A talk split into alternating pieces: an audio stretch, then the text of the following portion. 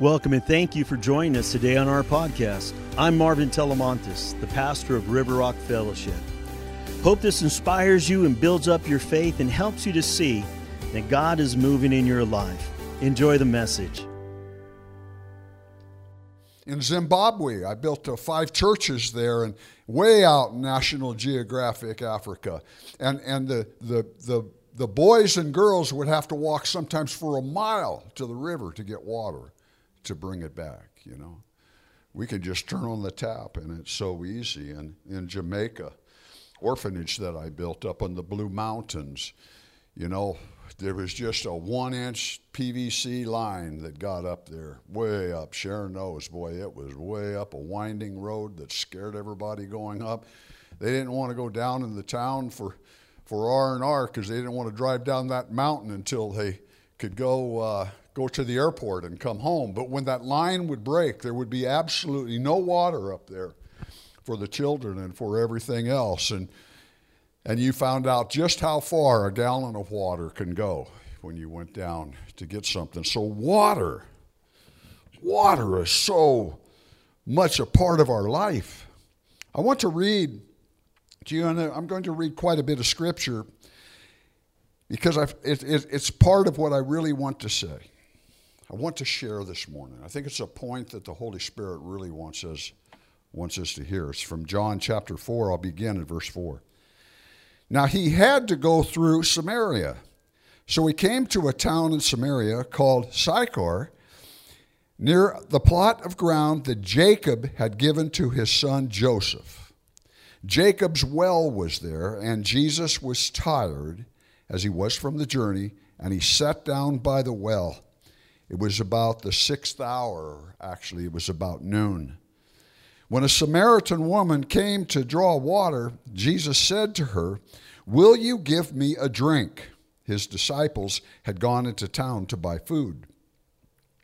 The Samaritan woman said to him, You are a Jew, and I am a Samaritan woman. How can you ask me for a drink? For the Jews do not associate with the Samaritans.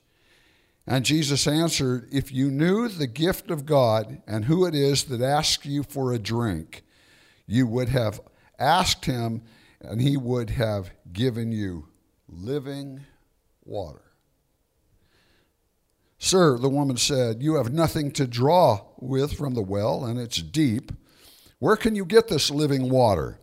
Are you greater than our father Jacob, who gave us this well and drank from it himself, as did all of his sons and his flocks and his herds? And Jesus answered, Everyone who drinks the water will be thirsty again. We know that. We'll be thirsty again. But whoever drinks the water that I give him will never thirst. Indeed, the water I give him will become like a spring of water, welling up to eternal life. The woman said to him, Sir, give me this water so that I can not be thirsty again and, and have, have to keep coming here to draw this water. And he told her, Go call your husband and come back.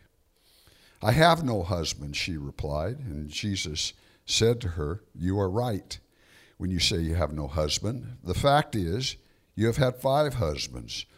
And the woman and the man now you have is not your husband. What you have just said is quite true. And, and sir, the woman said, I can see you are a prophet.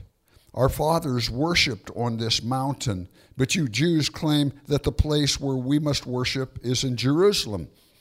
And Jesus declared, Believe me, woman, a time is coming when you will worship the Father neither on this mountain nor in Jerusalem. You Samaritans worship what you do not know. We worship what we know, for salvation is from the Jews. Yet a time is coming and has now come when the time to worship, they will worship the Father in spirit and in truth, for they are the kind of worshipers the Father seeks.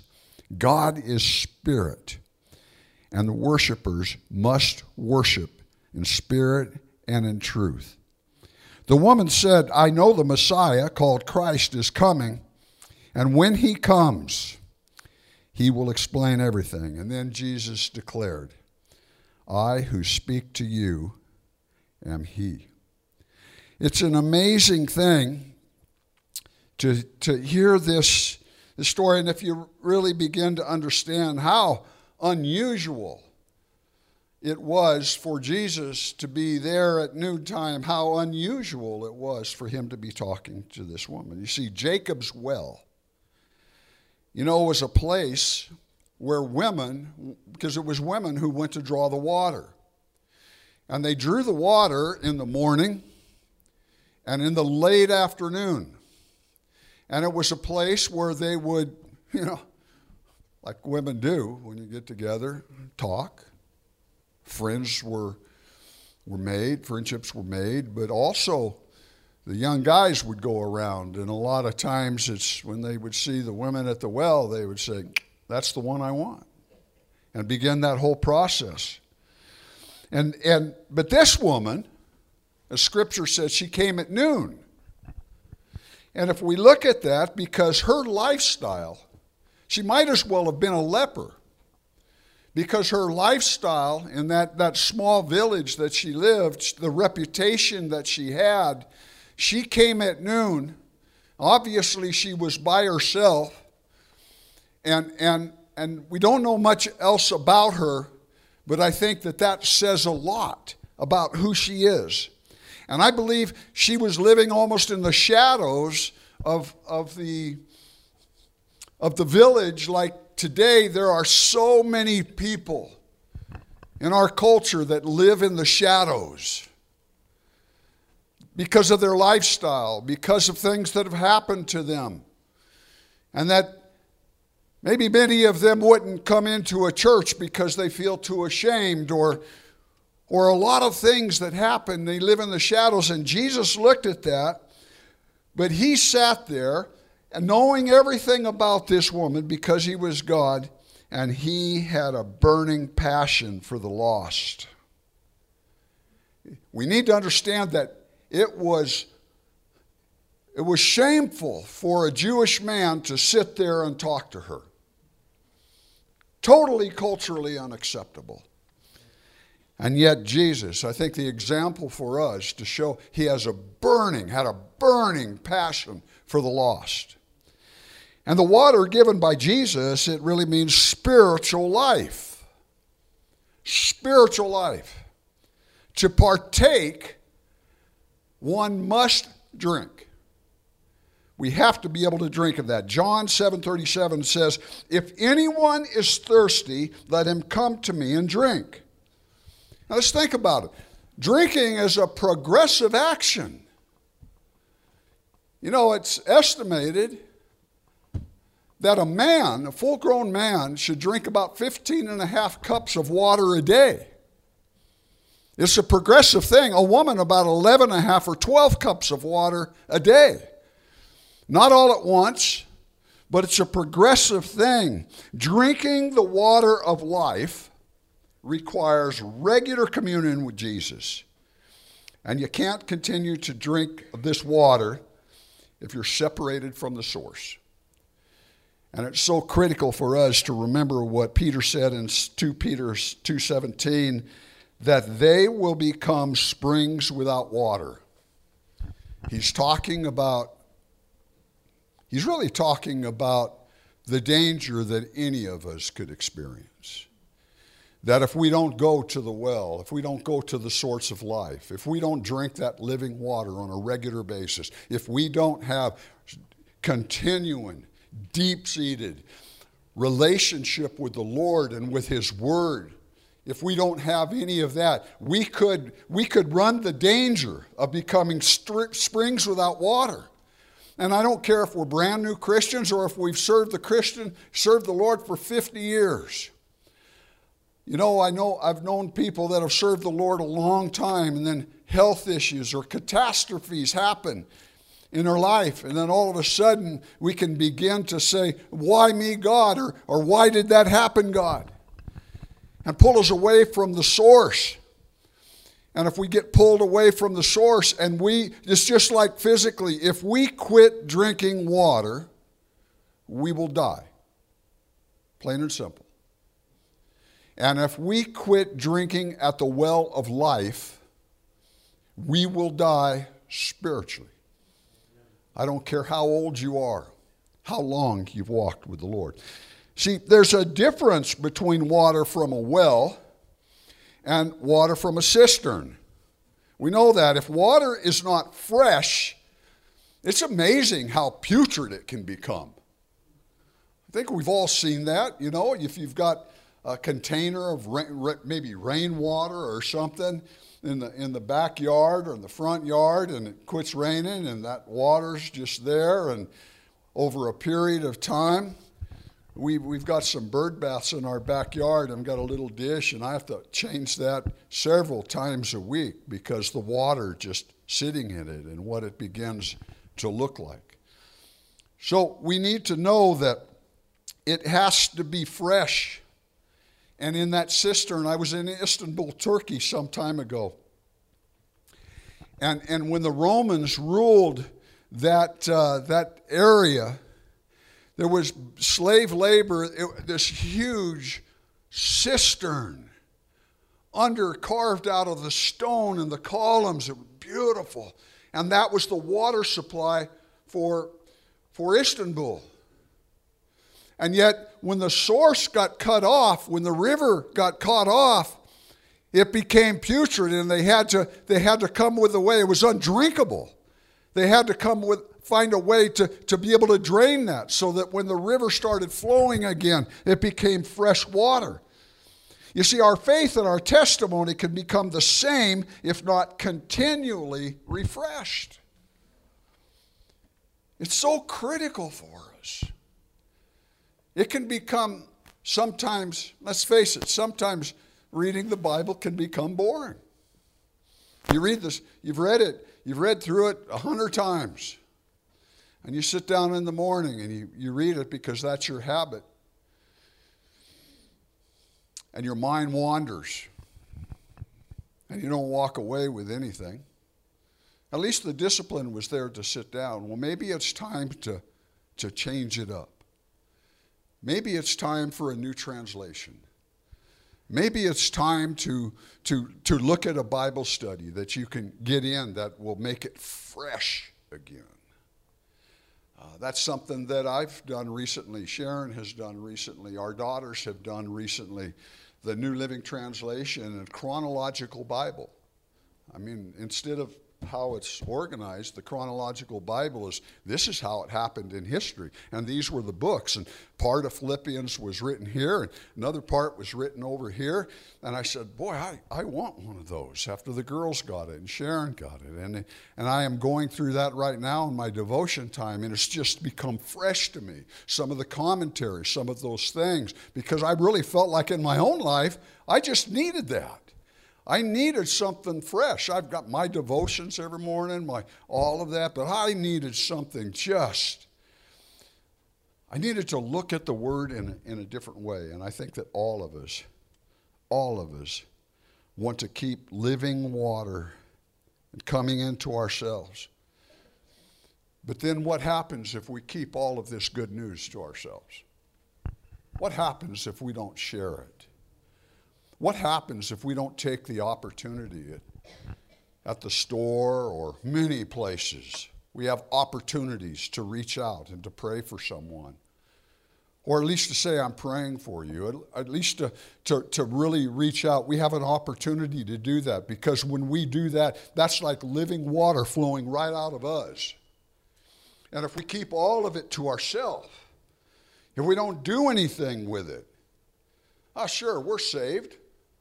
But we become like a cistern. We become like, I don't want to say it too harshly, but putrid water. We've kept it all to ourselves, and I don't believe it's a blessing to the Lord if we, if we keep all of His goodness, all of His blessings, all of His message, if we keep it all to ourselves and not share the good news, to not share like Jesus did with this, this woman at the well.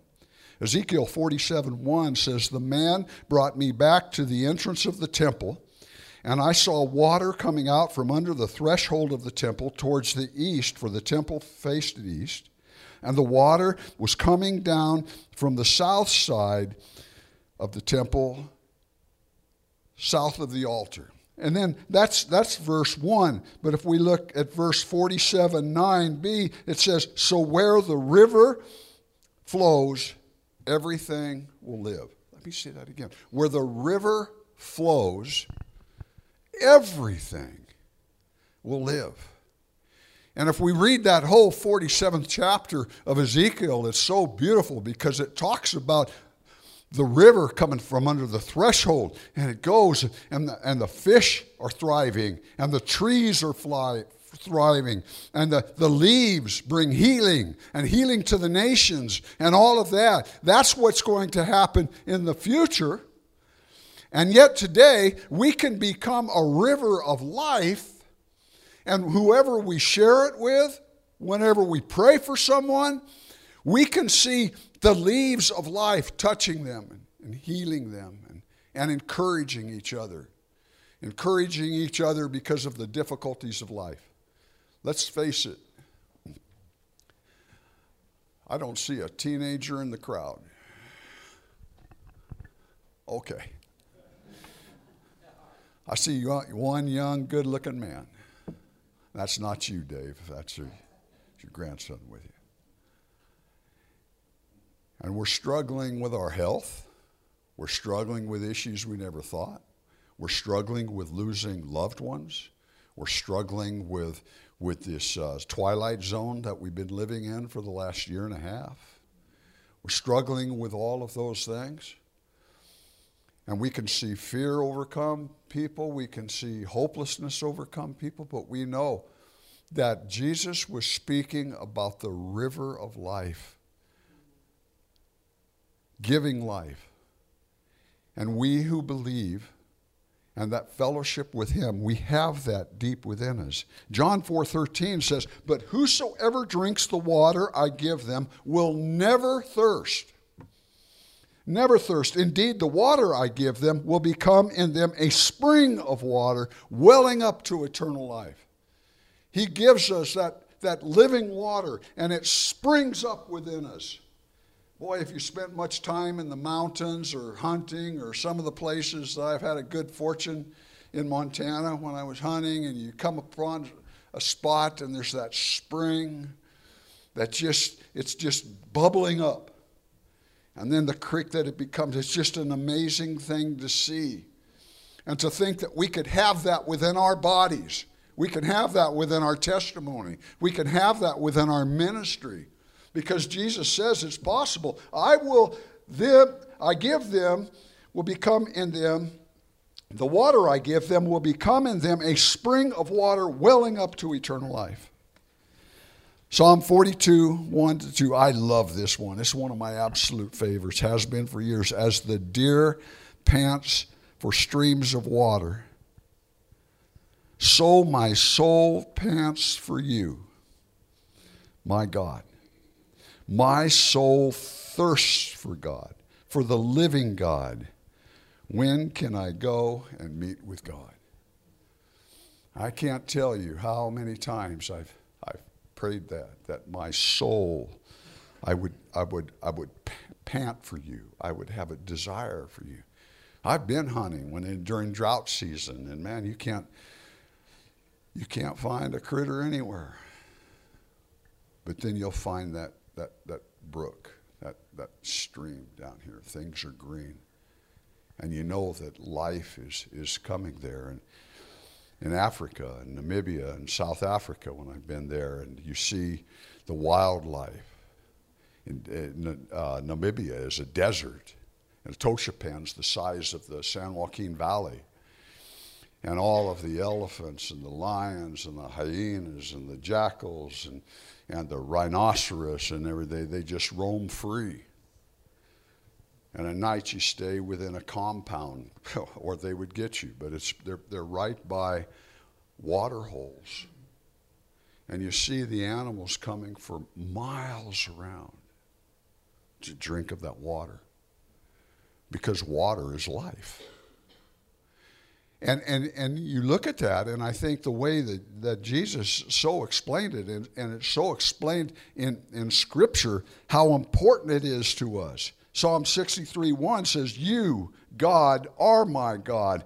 Earnestly I seek you. I thirst for you. My whole being longs for you in a dry and parched land where there is no water. He's promised to quench our thirst when we, we seek Him. But we have to seek Him. He says in Isaiah 55 1, Come, all you hearth are thirsty, come to the waters. It takes an action on our part. Maybe we don't have to walk miles for, for a bucket of water. Maybe it's just falling on our face in our bedroom. Maybe it's just talking to the Lord on our couch in the morning when we're doing our devotions. Maybe it's just sitting in the back backyard and, and just, just relishing in God's news, His good word, and, and, and talking to Him and coming to Him in such a way that we are so thirsty that we just want to come to Him and be quenched with Him. The moment we don't want to do that, the moment we reach in our lives that we don't want to do that, we run the risk of becoming cistern, cisterns, just holding the water and keeping it to ourselves. God is called the fountain of life. For in Psalm 36 9 it says, For with you is the fountain of life. In saying this, he could forever quench the thirsty. Jesus was claiming to be the Messiah. Amazing to think that the Messiah came for all mankind. The Jews thought, even those disciples thought, that the Messiah had really only come for the Jews. But Jesus, in his passion for the lost, sat down at a well at noontime and asked a woman who had a terrible reputation. And there's no telling, she might have even been to the point where she couldn't even look Jesus in the eye. And he began to tell her about living water. And we have the opportunity to do the same thing. Jesus never judged her. That's the uh, amazing thing. John 4:10 says, "If you only knew the gift of God, the gift God has for you, and who you are speaking to, you would ask me, and I would give you living water." He's speaking to us too. All we have to do is ask him continually, "Give me that living water that's in my spirit."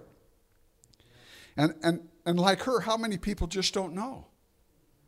They, they just don't know. They're living in sin without hope, thirsty, and don't even know it. But given the choice and the opportunity to drink, I believe that many would. But, but do we do what Jesus did?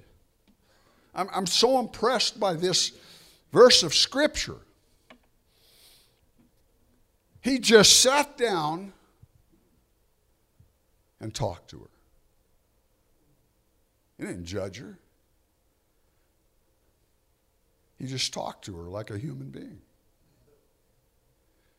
And many times, the place for us to be able to share is just like that just to sit down and talk with someone and share with them about your own experience and share with them about this God that you serve with all of your heart because He has done so many wonderful things for you and me as we do. You see, there's many, many spiritual functions parallel the physical functions. Our bodies hunger and thirst. We do, right? I get up in the morning, I want my coffee. Generally, Sharon makes a little pound cake or a little uh, you know, nut bread or something like that, and I'll have a couple slices of that. Put butter on it, put it in the microwave for 30 seconds. I'll take the coffee and that, get in my truck, head to the office. You know, I'm hungry in the morning. I want my coffee in the morning. But then, long about noon, I have to quit drinking coffee. So I, I really want my water. I always have water in the truck. I always have that, have to have that. Last night, Sharon made enchiladas that were out of this world with Spanish fried rice, and I was hungry. And every one of you, I'm sure, ate dinner last night because physically our bodies need that. You see, so our souls are just like our physical bodies. We have to eat the living bread, we have to drink the living water from the stream. But our souls need it. And the woman at the well, she was just confused. She didn't know.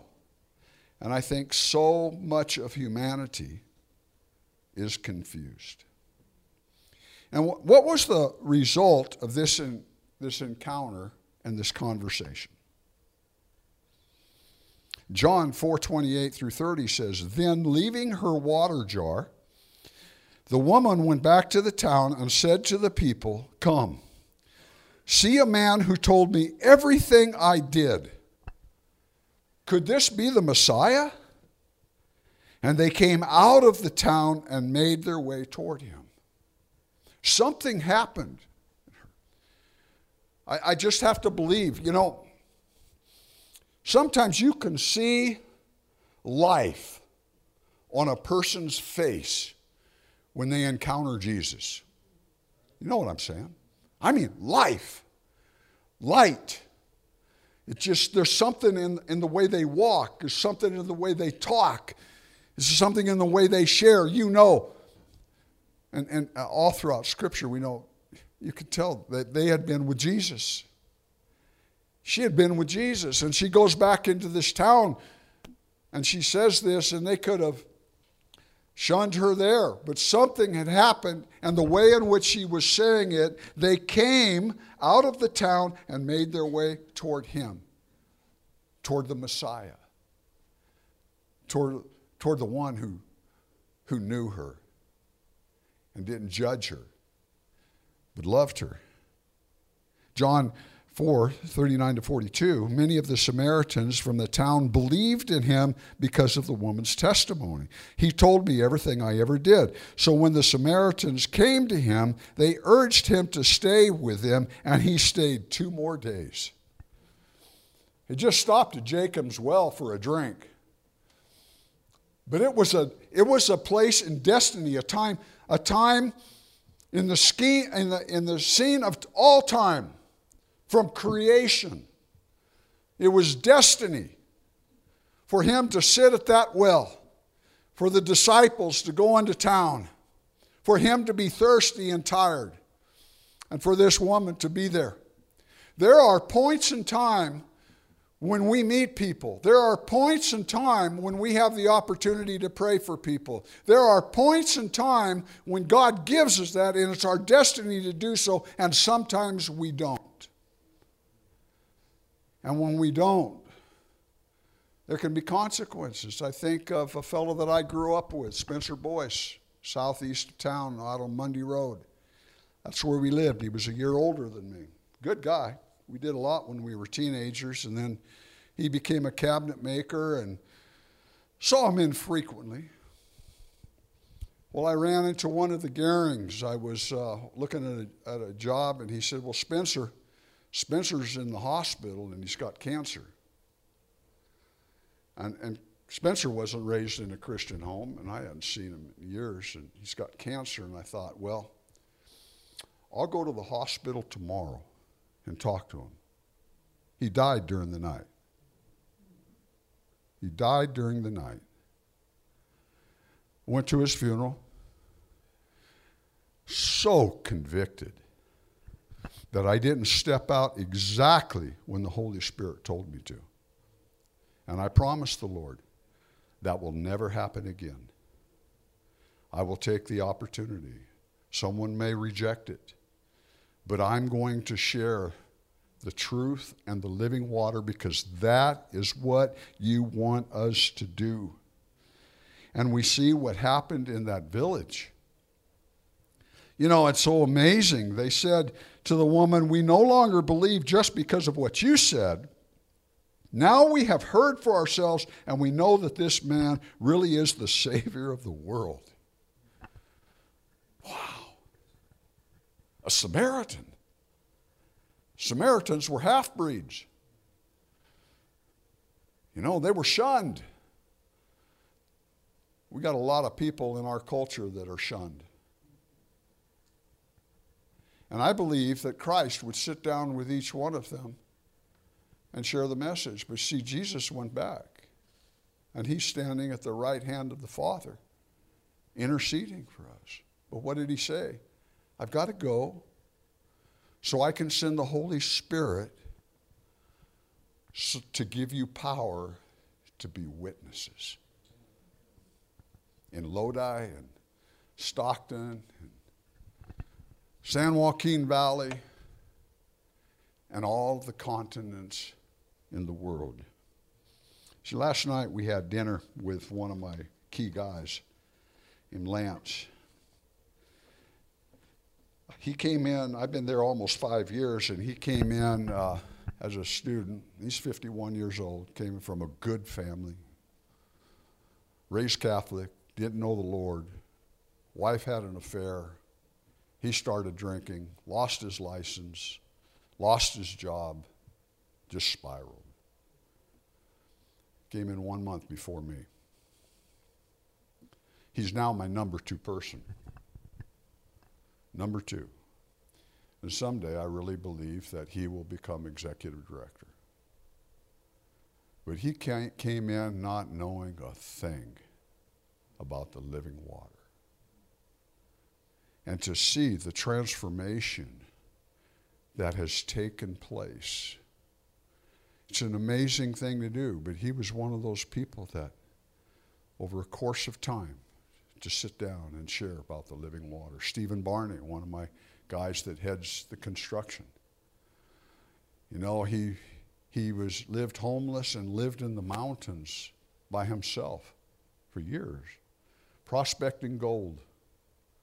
Wanted to be by himself, no confidence whatsoever. He came in not too long after I came to the ranch. He's, he heads up my construction crews, a staff member studying for his contractor's license right now. But it came about because when he came to town in Yuba City, to the church where my brother in law, Gary, Sharon's, Sharon's brother, was teaching at the Bible school. When he came and he, he just sat down, you can imagine what he probably looked like. And someone told him about Jesus.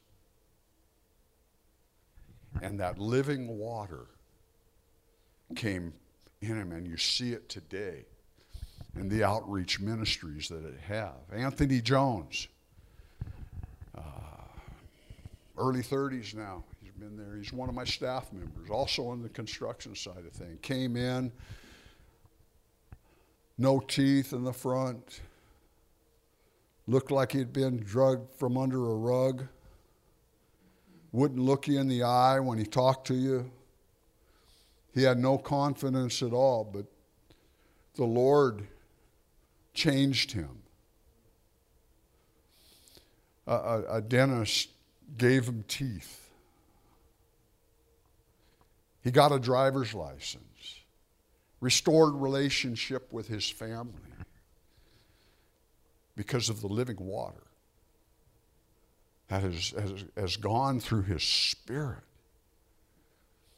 And we're just praying because uh, he has applied for school. He's going to a five year electric, electrician school. Five year. He's enrolled. It's a five year deal, and he's going through that right now. He's become a pretty good electrician. You know, and, and to see that. And I could go on and on and list because there's been living water that they drank. But it took someone to sit down with them like Jesus did.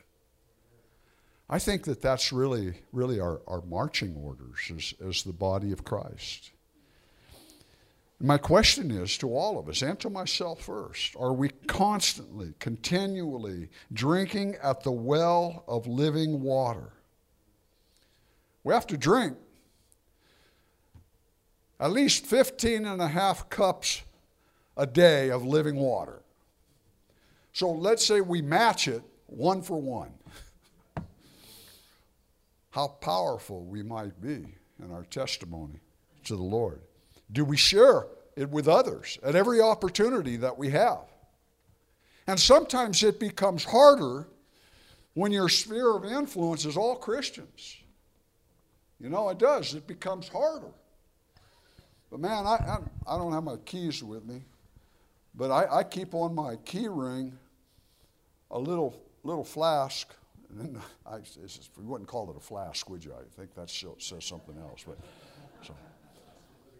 But I keep olive oil in it. And I can't tell you how many times, how many places where I've taken my keys out of my pocket and says, Can I pray for you? Just want them right there. Because of the opportunity, and maybe it's something, we have that opportunity.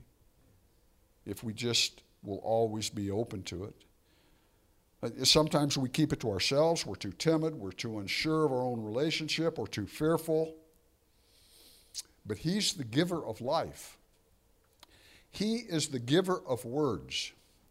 He is the one that will be with us. And He says, you know, don't worry when you stand before kings or princes or unsaved people or homeless people or some people in your, in your family that you're just, you know, afraid to share.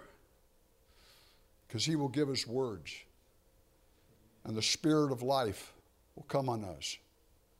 Why? Why is that so important? Because it says in the scripture in 2 Peter that he is patient. He is patient. He is patient. He is patient. Because he's not willing that any would perish. I want to take this opportunity. You know, I love altar time. I, I do. That's. Um, I, I, I believe that sometimes if we just spend a few moments alone with the Lord at the altar is good for us all. So I believe that uh, we're going to play something, and uh, either, yeah, I guess the worship team is coming. And I want to take this opportunity. I'm, as, as they begin to play, and as I begin to pray, if you just feel like you'd like to just just take a, a few moments and stand in the presence of the Lord and ask Him to fill you, fill your entire being, fill your spirit with the living water. I was in Zimbabwe at a Bible school. And dirt floor, and no walls, and a tin roof, and